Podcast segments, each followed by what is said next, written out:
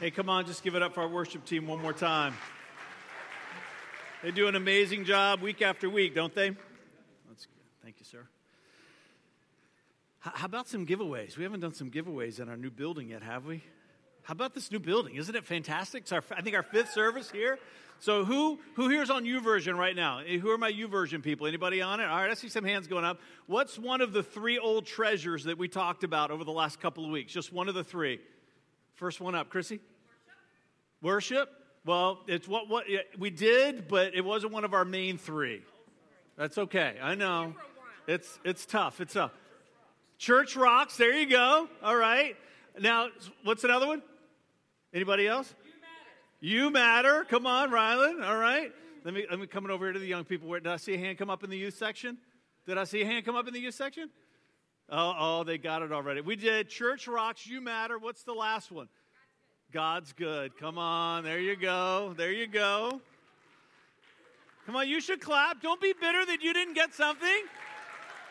I know. Terrible.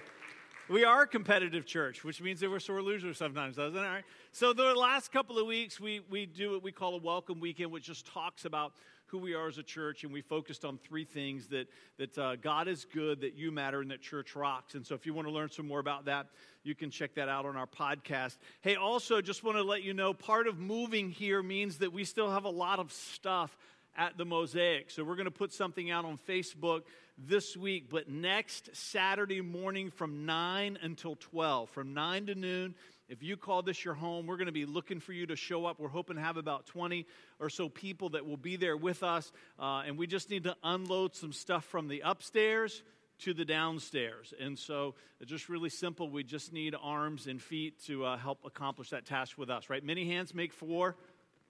Light work. All right, come on. Nine to noon next Saturday if you call this your church home. So, hey, I want to open tonight by reading one of my favorite quotes from Martin Luther. And this is how it reads This life is not godliness, but growth in godliness, not health, but healing, not being, but becoming, not rest, but exercise. We are not now what we shall be, but we are on the way. The process is not yet finished, but it has begun. This is not the goal, but it is the road. At present, all does not gleam and glitter, but everything is being pure, purified. I, I, share that with you par- partly in connection to last week. We talked about the importance of being patient with ourselves and being patient with other people when we're being present in the church that we call home. I share that with you because over the next two weeks, we're going to talk about something that might be sensitive to some of you because it might be a challenge that you're facing. If you go to the dentist, right, and they're kind of poking around sometimes in there and they say, you know, does this hurt? Right? Does this hurt? And all you can't talk, right? So I don't even know why they do it that way. There should have some kind of button that you push that shocks them I think is what there should be, right? That gives them a jolt so they really know. So I don't think I'm going to be able to find any dentist to actually do that idea. But right, you want to say this expression on my face right now says you're you're hurting me. Some of you, you might have that expression on your face tonight. That this area of sensitivity in your life. But how many of you know those areas in our heart that are sensitive when someone touches it oftentimes is the part of our life that we need to stop ignoring so it can stop hurting, so healing can come. So, Father, tonight as we dig into this message and you, your word begins to dig into us, as it touches a nerve, Father, I pray that we would not shrink back, but that we would press in so that you can heal every broken part of all of our lives. In Jesus' name, come on, and everybody said together, Amen. I brought a book I want to share a quote out of, and it's going to kind of set us up tonight. It's called Genograms. How many people have heard of genograms before? I know Seth and Carolyn's hands are going up right away, so I'm going to reference them later in the service.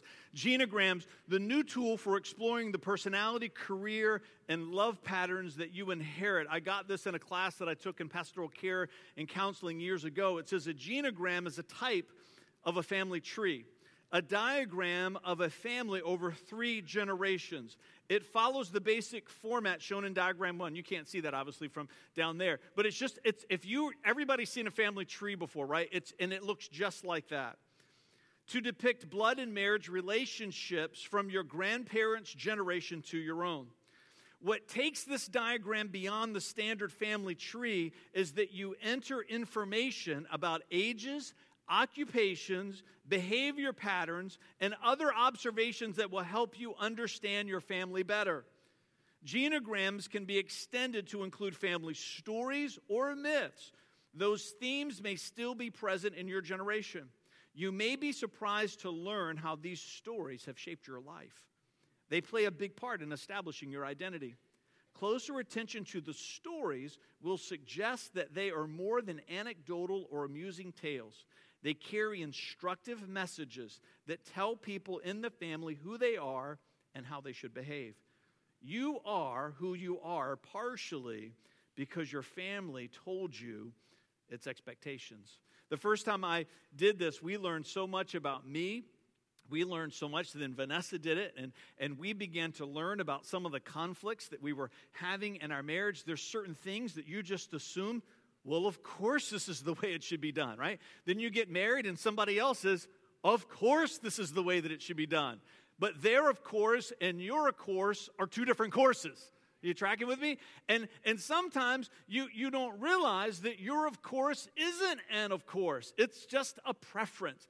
And sometimes you don't even realize you have those preferences and you're not even sure where you got them from. And you do this genogram, and all of a sudden you realize it's a preference that just passes down from generation to generation to generation. Sometimes the things that get passed down from generation to generation to generation aren't just preferences. Sometimes they're not things that, that are funny or anecdotal. Sometimes there are areas of brokenness that moves its way through a family tree and it comes to you through patterns of behavior that you've observed or the way that you have been treated.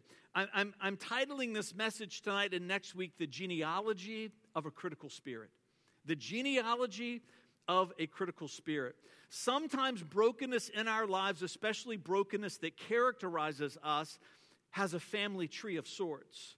For example, not always, but for example, depression can be the child of self loathing and unfair criticism. You're tracking with me? There can be certain things in your life, certain attitudes, certain brokenness. They have parents. And sometimes the depression, its parent is self loathing and unfair criticism. We're going to talk about the parents of a critical spirit.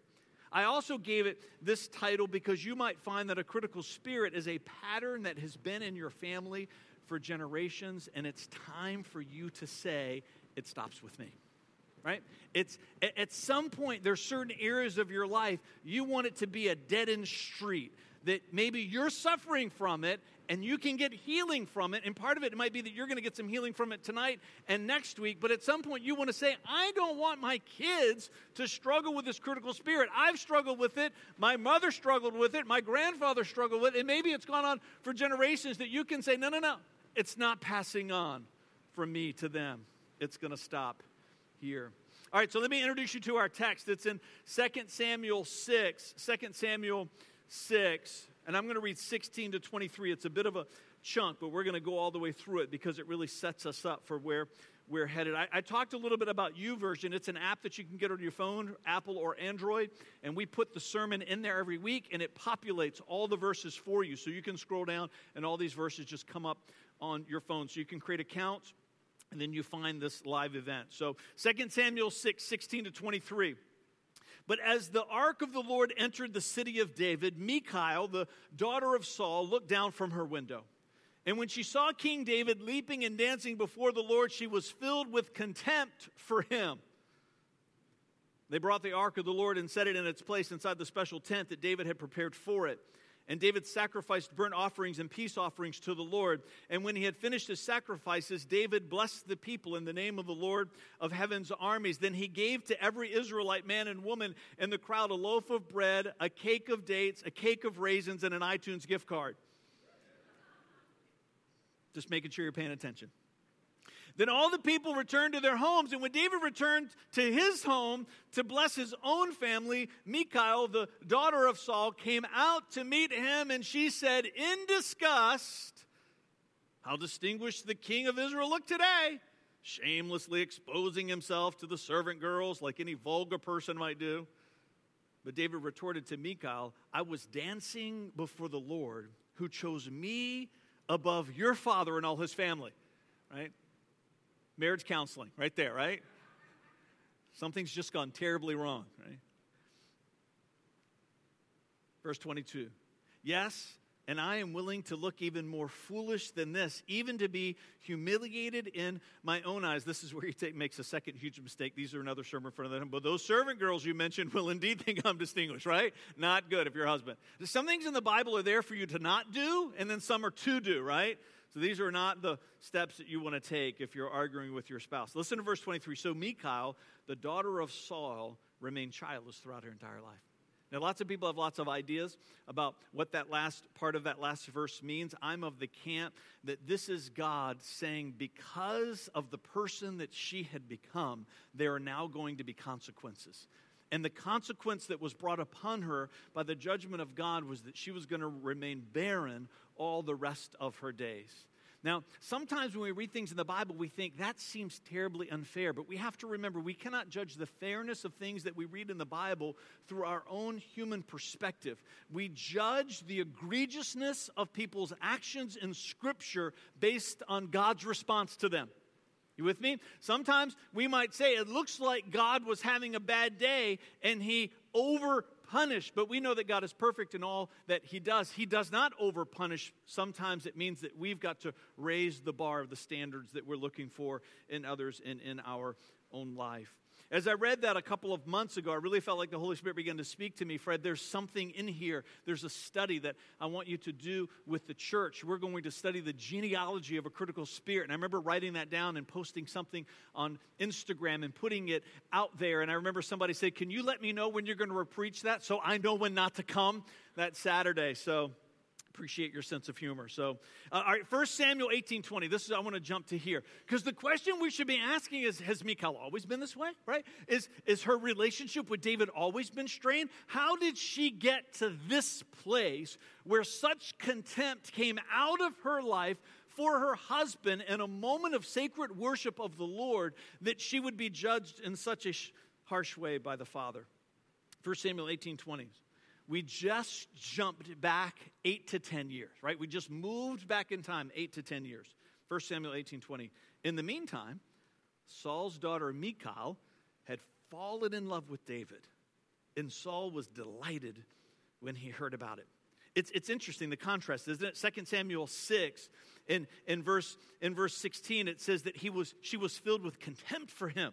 Eight to 10 years ago, she was smitten with him. She was head over heels in love with him. Something happened in her life to take her from a place of being head over heels in love with this man to a place of being filled with contempt, a place of negativity, of having what I would call a critical spirit. How did she get there? I believe that the story of Michal tells us three things that make us vulnerable to a critical spirit in our life. We're going to do one of them tonight, and we're going to do two of them next week. The first one is this called My Family. Somebody say, My Family my family. And the two we're going to talk about next week, just so if you're wondering if you should come, we're going to talk about my relationships and we're going to talk about my grief, my relationships and my grief. But the first one we're going to talk about is my family. You and I have no control over our family of origin, right? We don't get to pick which family we're going to be a part of. But we are still responsible for how we react and, and live out based on our family of origin experience. So 1 Samuel 17, 24 to 25. 1 Samuel 17, 24 to 25. This is where our story kind of picks up, where how Michal and David got together. 1 Samuel 17, 24, 25. As soon as the Israelite army saw him, speaking of Goliath, they began to run away in fright. Have you seen the giant? The men asked. He comes out each day to defy Israel. Listen to what the king has offered. The king has offered a huge reward to anyone who kills him. What's the reward, you might ask? He will give that man one of his daughters for a wife, and the man's entire family will be exempted from paying taxes. Yeah, paying taxes was a problem then, just like it is today, right? So this is this is a big prize. If you go out and win this fight, you get to marry one of the king's daughters, which means that now you become a part of royalty, which typically you can only be born into it. There's a chance now for someone that's not of royal heritage to be married into royal heritage, and they don't have to pay taxes for the rest of their life. Now, you know the story. Now, this isn't why David went down to fight Goliath. He defeats Goliath, and this becomes the, the beginning of his fame. He fights Goliath in defense of the Lord. So, 1 Samuel 18 comes, right? Because at some point you should be asking yourself the question as you're reading this in the Bible well, who, who did he end up marrying? How did that play out? 1 Samuel 18, 17 to 21. One day Saul said to David, Right? Now, Saul is already jealous of David. I'm just filling in some gaps here. Saul's already jealous of David because the people of Israel love David more than they do Saul. So Saul says to David, I'm ready to give you my older daughter, Merab, as your wife. But first, you must prove yourself to be a real warrior by fighting the Lord's battles. For this is what Saul thought I'll send him out against the Philistines and let them kill him rather than doing it myself. Great father in law right here, huh? You thought you had problems in your family. Verse 18 Who am I and what is my family in Israel that I should be the king's son in law? David exclaimed, My father's family is nothing. See, David is this guy. He's poor, from the wrong side of the street, the wrong neighborhood. There's nothing about his family that would qualify him to now be a son in law to the king, to be married to one of the king's daughter. They're poor. They don't have the money that would be necessary to pay the money that was, was traditional in this day and time to a wealthy family to marry a wealthy daughter, much less a princess. So David knows even if I get to marry, I can't bring the dowry that's going to be expected culturally of me. So when the time came for Saul to give his daughter Merab, in marriage to David, he gave her instead to Adriel, a man from Meholah. In the meantime, Saul's daughter Michal, right here we go, this is where Michal comes in, had fallen in love with David, right? She's thinking to herself, please don't let him marry my sister. I know that's not part of any of your stories, right? Come on.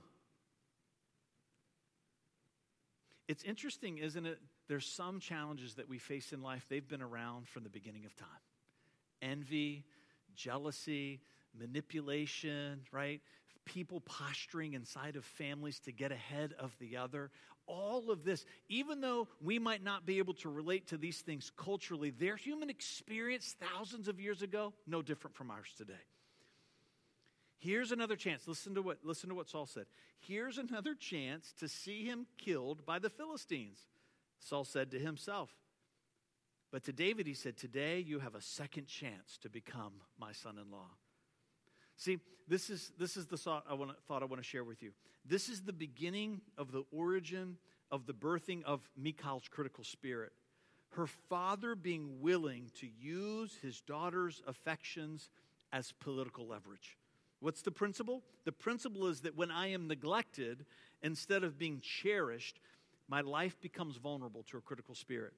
Let me say that again. When I am neglected, right, in your family of origin, and the home that you grew up in, when you are neglected instead of being cherished, my life becomes vulnerable to a critical spirit. This is the beginning, this is the inception moment in Michal's life, I believe, where this critical spirit begins to be a part of her nature and a part of her character.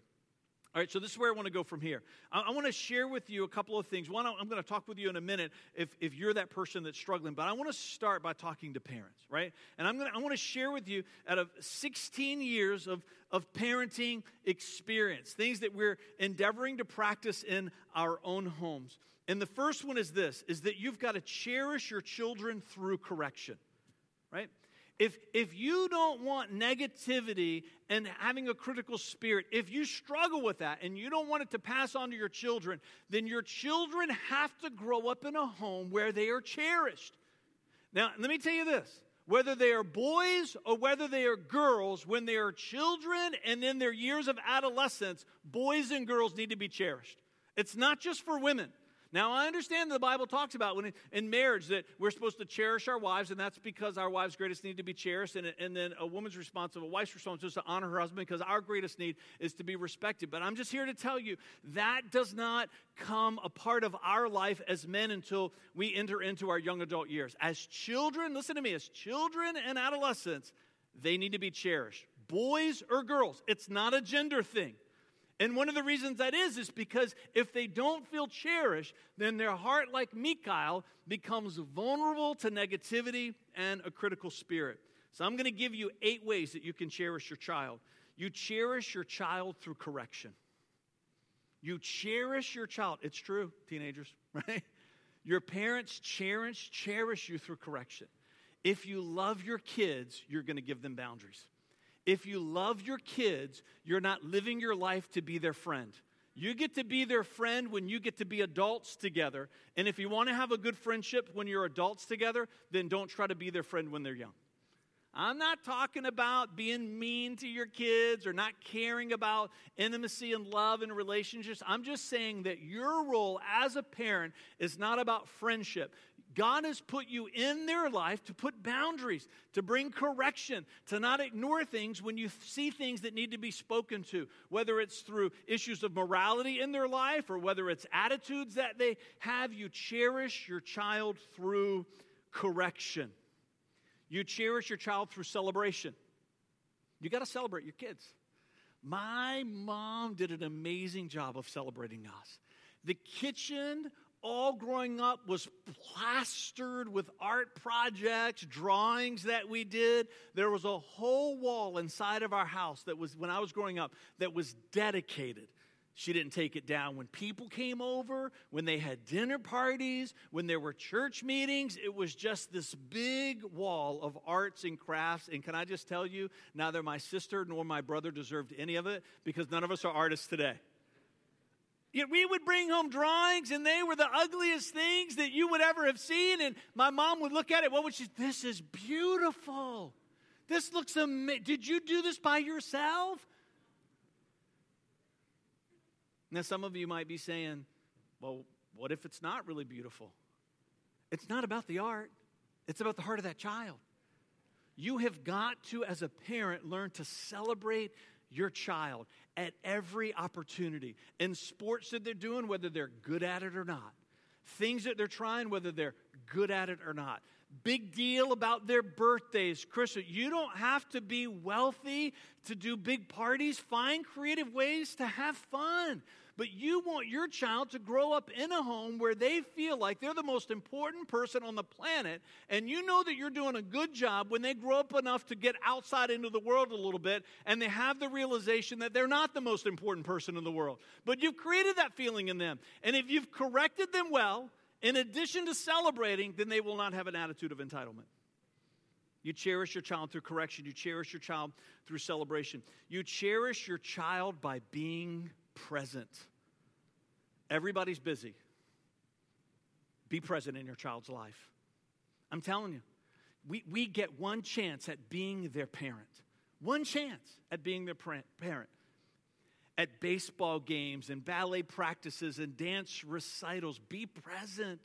Find as many ways as you can to sit down together as a family. You might not be able to do it every night, but if you never do it ever in any week, I'm telling you, you're, you're missing it. You're missing it. You've got to be present. You have to occupy the same time and space with your child. Even if they act like they don't want you to be there, deep down inside, they're desperate to be cherished. And one of the ways that you cherish them is by you just keep showing up. Correction, celebration, being present, you cherish your child through your marriage. We teach a parenting class here called Growing Kids God's Way every year. If you're parenting children and you've never taken a parenting class, I'm just going to tell you, you're being irresponsible. You have the natural ability to make kids, you learn how to raise them. You learn how to raise them. And if you don't have the ability to take a class, then talk to us.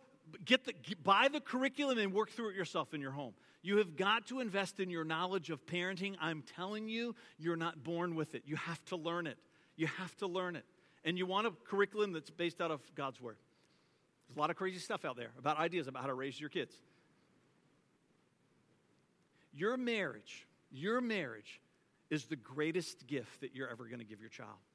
If you're a single parent, I'm going to talk about in just a minute. But if you're married, your marriage is the greatest gift. The, the parenting curriculum that we use, Growing Kids God's Way, talks about that every child's greatest need is a sense of safety and security. That's every child's greatest need.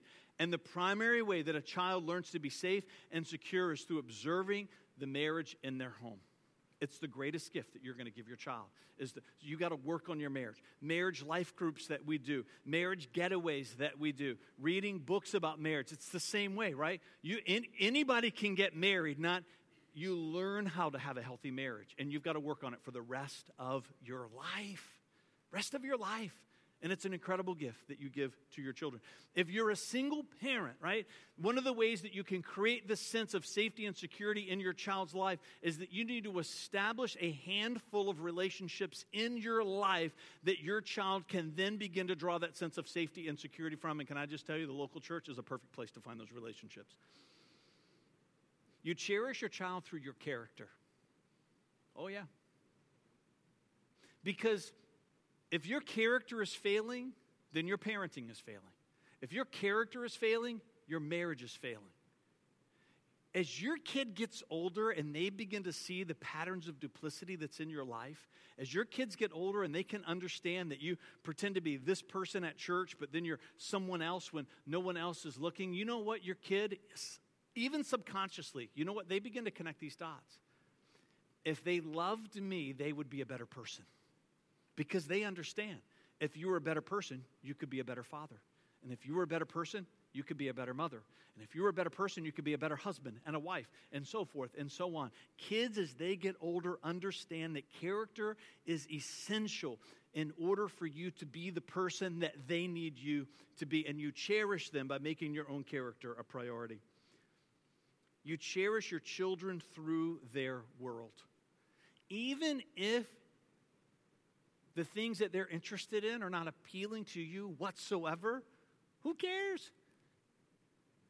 They're there, so get there.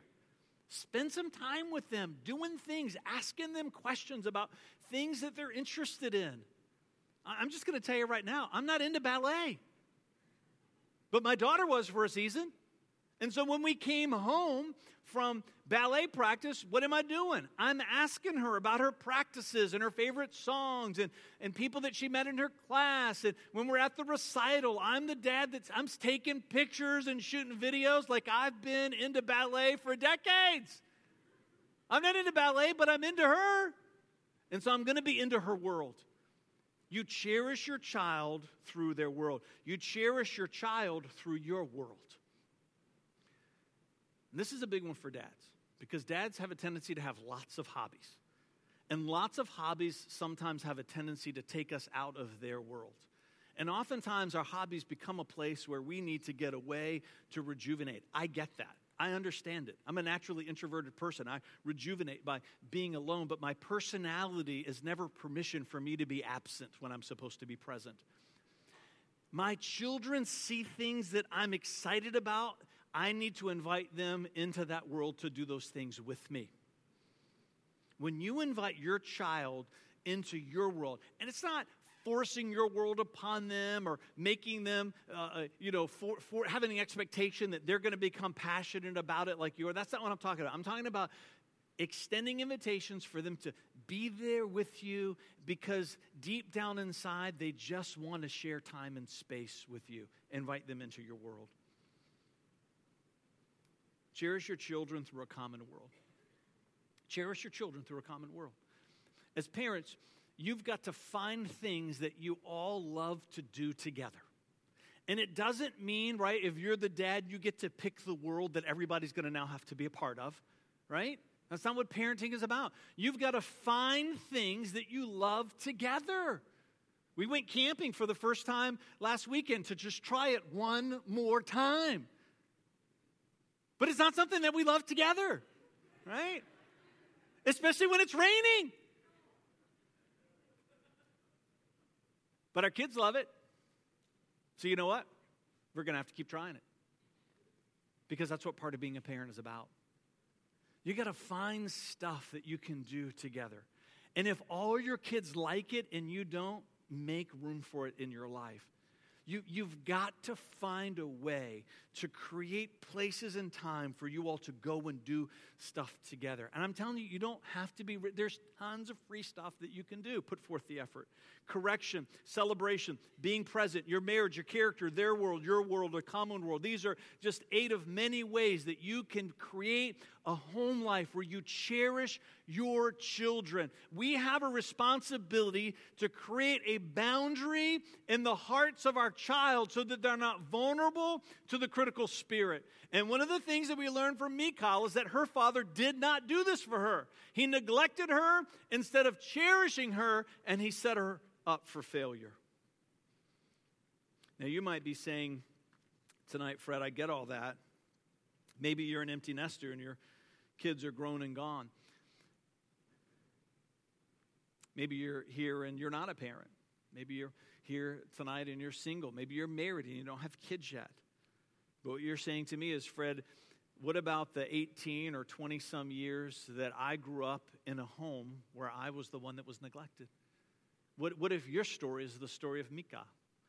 What if you were the one that was neglected and, and you weren't cherished? What are you supposed to do? Well, one of the things that I would say, if your trauma was serious enough, then you need to talk to somebody like Seth and Carolyn, who, who are professional counselors for a living.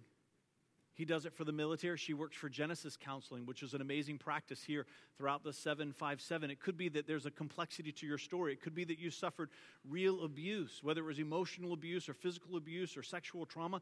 You need someone who's gifted, like a guide that walks with you on a journey and helps you begin to unpack how you got to where you are so that you can have a sense of empowerment to walk forward. Whether or not you need professional help or not, I am going to say to you that all of you need a church family to call home.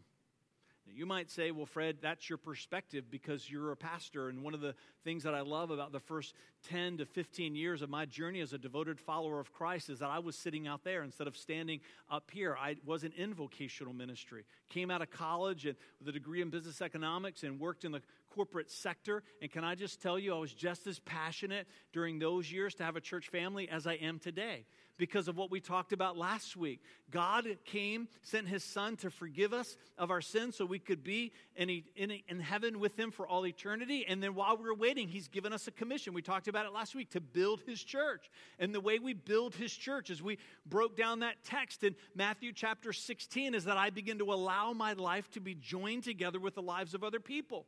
And we talked last week that, that when we do that, we create a community where people can come and experience the presence of God. But guess what? You also need the presence of God in your life because it's through his presence that you begin to find healing and wholeness. I can tell if you you can spend the rest of your life getting professional help, but if you isolate yourself from spiritual community, you will never ever be fully healed.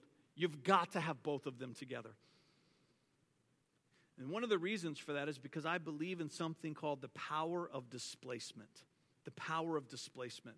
Matthew chapter 12. Now, let me just set this up. Matthew 12, 43, 43 to 45. 43 to 45. I'm not saying that negativity in your life or critical spirit is always necessarily the result of something evil that's operating in your life. We're using the term critical spirit not as a demonic spirit, but we're talking about a critical spirit in the sense that it characterizes your nature. But this text does deal with the idea of an evil spirit. And I'm sharing this text not because I want to focus on the presence of an evil spirit, but this text teaches us something about the power of displacement that's true whether or not you're dealing with an evil spirit or not. Matthew 12, verse 43. When an evil spirit leaves a person, it goes into the desert seeking rest but finding none. Then it says, I will return to the person I came from. So it returns and finds its former home empty, which is speaking to a person's life swept and in order. Then the Spirit finds seven other spirits more evil than itself, and they all enter the person and live there. And so that person is worse off than before. That will be the experience of this evil generation, he says. Listen to this thought. If you don't replace that which has been displaced, then your situation will always get worse. If you don't replace that which has been displaced, then your situation will always get worse. When you're dealing with spiritual entities, the idea of replacing is with the Holy Spirit. That's another sermon for another time. When you're dealing with issues of character, listen to this. You must immerse yourself in a new family. If you're here tonight and you grew up in a family of neglect, and, and you were neglected instead of being cherished. And that's caused negativity and a critical spirit to define who you are. You need to discover the power of displacement.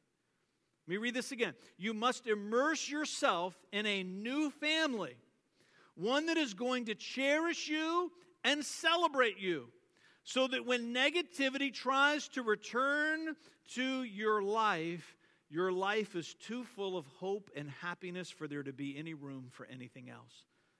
Let me say it again. You need a new family, and you're going to find it in a church family. One that is going to cherish you and celebrate you so that when negativity tries to return, your life is too full of hope and happiness for there to be any room for anything else. It's the power of displacement. When you immerse yourself in a healthy church family like this one, you begin to surround yourself with people that begin to love on you, not because you deserve it, especially if you have a problem with negativity. It's one of the reasons why we talked last week about this idea of you being patient with yourself and that finding a church where other people are going to be patient with you. You've got to be in a community of people where people just begin to love on you and celebrate you and cherish you. And can I, what begins to happen is that begins to fill your heart with hope. And all of a sudden, it begins to push out these things that don't belong there.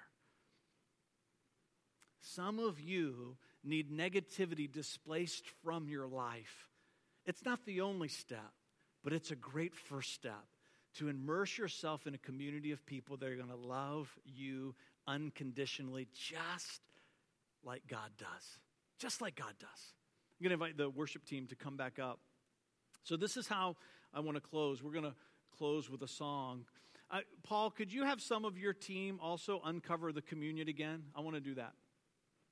As we're singing this song tonight, as we were worshiping and seeing some of you come forward, I just felt like God kind of whispered in my heart there might be some people here that didn't come because you felt unworthy or you need a second helping. You with me? Sometimes you just need a second helping.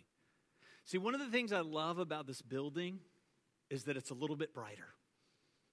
God, the mosaic was God's provision for us for many years, but one of the challenges that we began to realize about that space is that it kind of created a culture of hiding. It was just easy to do things without anybody you were knowing that you were doing it. You know, one of the things I love about this space is that it kind of feels like the way that we live every other part of our life in public. There's something about being conspicuous. And tonight, when I'm saying to you, if you're here tonight and you're saying, Fred, I struggle with negativity. I struggle with a critical spirit. And if you're not sure if you do and you're here with your spouse, just look at them and they'll give you a nod if you need some help. Sometimes revelation comes through the Holy Spirit, and sometimes it comes through this, right? Your wedding ring. And I know it's going to take some courage, but can I just tell you, it takes courage to overcome things in your life. It takes courage. So if you're here tonight, this is your way of saying, God, I'm tired of this negativity. I'm tired of being a critical person. God, I know that those all those years of growing up, of just being wounded and neglected and part of, instead of being cherished, I, I want to overcome that. I don't want that to control me and direct me anymore. I want to be free from that. I'm just telling you, God meets you in moments like this. He meets you in moments like this. I'm just saying, as we stand in just a minute, as we sing together, I'm just if you if you need it, you come and get it. You take that cup and you take that bread, and that's your way of having a conversation with God of God, I want this stuff out of my life. If you need to talk with someone and pray with someone, there's going to be people here at either side as we sing this song that are going to be standing up here that are available to pray with you, to pray with you. Father, stand with me. Father, as we step into this moment, as we step into this moment, Father, we say, let it be that tonight that people would draw a line in the sand and step across and say that person our used to be is coming to an end, that negativity is going away. A critical spirit is going to begin to die inside of me because something else is going to rise up hope and happiness and joy and faith and goodness. Father, may it be that if someone's here tonight and they're a stranger to everybody else in the room, that they're going to have a sense of you speaking words of life over them. That you, their perfect Father, begins to celebrate them. That they would begin to have a feeling, maybe they've never felt it before, that by the power of your Spirit, that you would put it there in their heart of being celebrated and cherished. In Jesus' name, come on, let's worship together. If you need to, you come.